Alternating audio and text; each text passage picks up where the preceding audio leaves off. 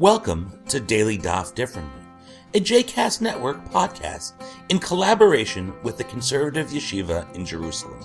This daily podcast invites you to join us to study the daily Talmud page with a variety of liberal rabbis and teachers. For more information about the Conservative Yeshiva, please visit conservativeyeshiva.org.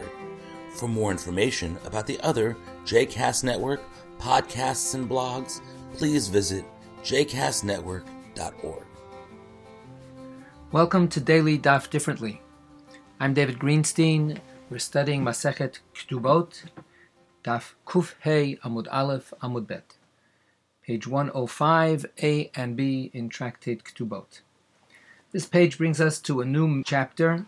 It's called Shnei Dayanei Gezeirot, or Shnei Dayanei Gezeirot. It begins at the end of 104 B, but the Mishnah continues on 105a, and the discussion proceeds from there. The Mishnah tells us that there were two magistrates, Admon and Hanan, but it's not clear what their judicial function was. The Talmud itself is unsure. Were they Dayanei Gezeirot or Dayanei Gezeirot? Gezeirot can be translated as rulings or decrees. Gezeirot means robberies. It seems that if they were magistrates having to do with issues of robberies, cases of robberies, then they were doing case law and they were adjudicating between aggrieved parties or criminals who were brought up on charges. But if they were Dayanei Gezeirot, they were magistrates who were in charge of determining rules and regulations and were not necessarily involved face-to-face with litigants. Talmud, as I said, is not clear about exactly what they were really called or what they really did.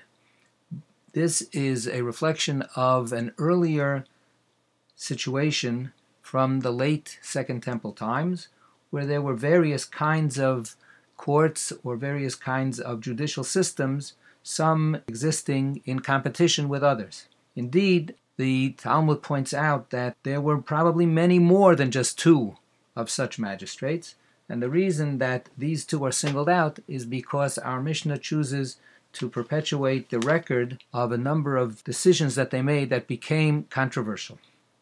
And with regard to this Mishnah, and with regard to the next Mishnah, two rulings by Hanan, we have a controversy between him and another group that is also mysterious, and they're called Bnei Kohanim Gedolim, literally the sons or the children of the high priests. And of course, there was only one high priest at a time, but this seems to allude to a group of priestly authorities who claimed for themselves the prerogative of deciding these rulings or these decisions, and who opposed the rulings of Hanan.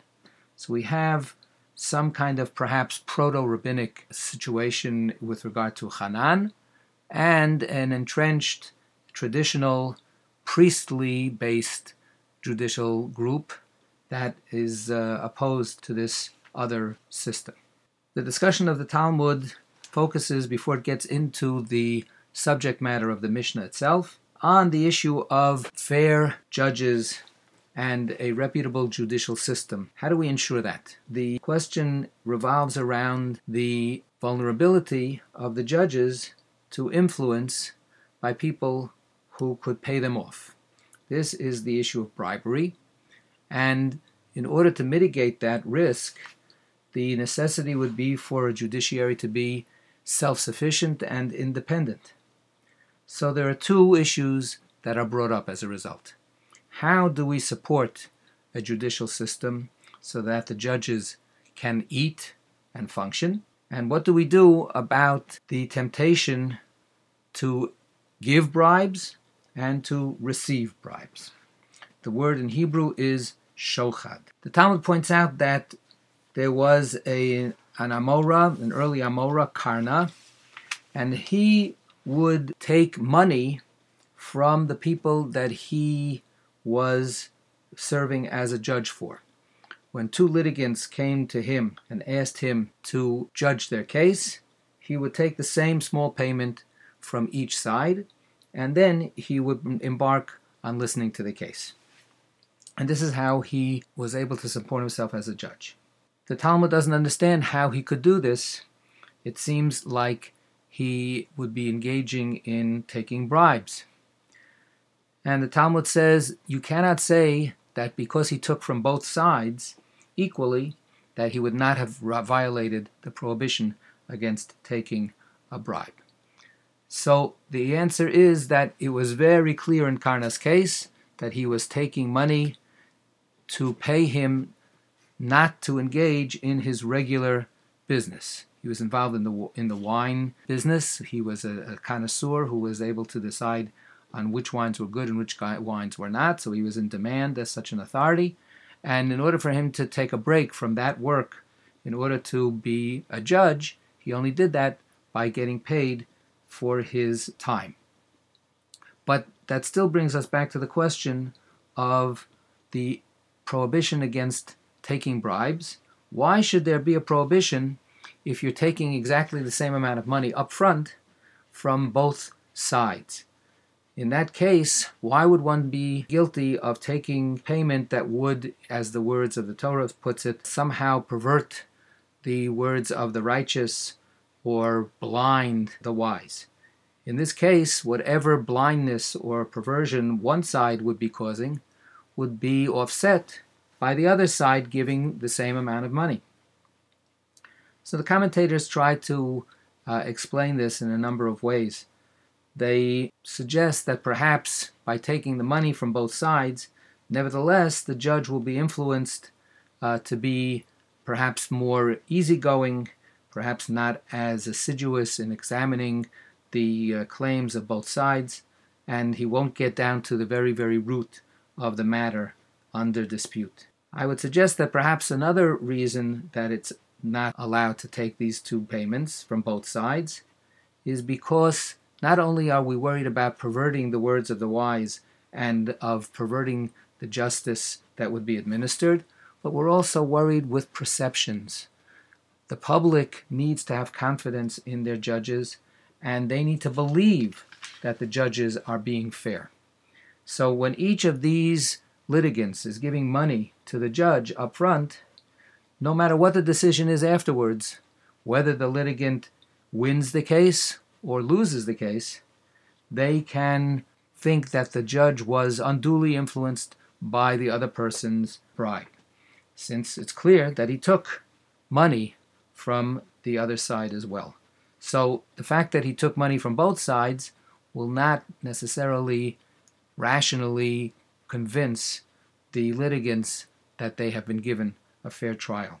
We know at the very end of the previous chapter, in our Talmud on 104b, the Talmud expresses the concern that we do not want there to be laz al beidina. We do not want people to speak badly of the courts. So this may be another reason for the prohibition. On Amud Bet, we have the famous suggestion that the word shochad itself indicates the reason for the prohibition.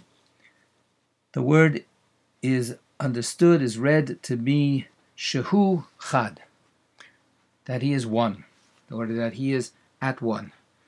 By offering a bribe, person wants to take the judge and bring him over to his side to create a bond, to create a kind of an extra close relationship with that person so that they would only see their side. This raises the interesting and difficult question of the place of empathy and identification with the litigants that is the proper measure of identification and connection, and what goes beyond, over the boundaries.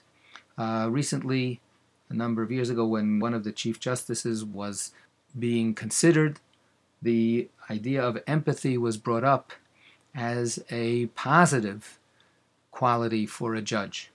How can a judge really be able to understand what is at stake in a case if they don't understand what the litigants are themselves living through?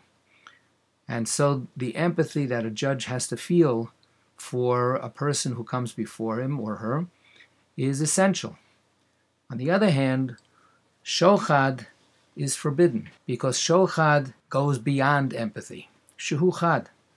It makes the judge identify totally with the person before them in the case, and instead of exercising empathy, they are actually identifying unduly with that person.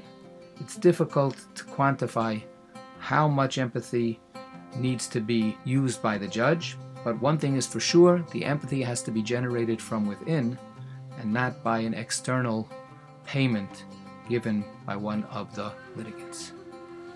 I hope you've enjoyed today's episode of Daily Daf Differently, and that you'll join us again tomorrow for a new page. The music at the open and close of this episode is Ufros from the Epic Horus album One Bead, available on Bandcamp, iTunes, and Spotify.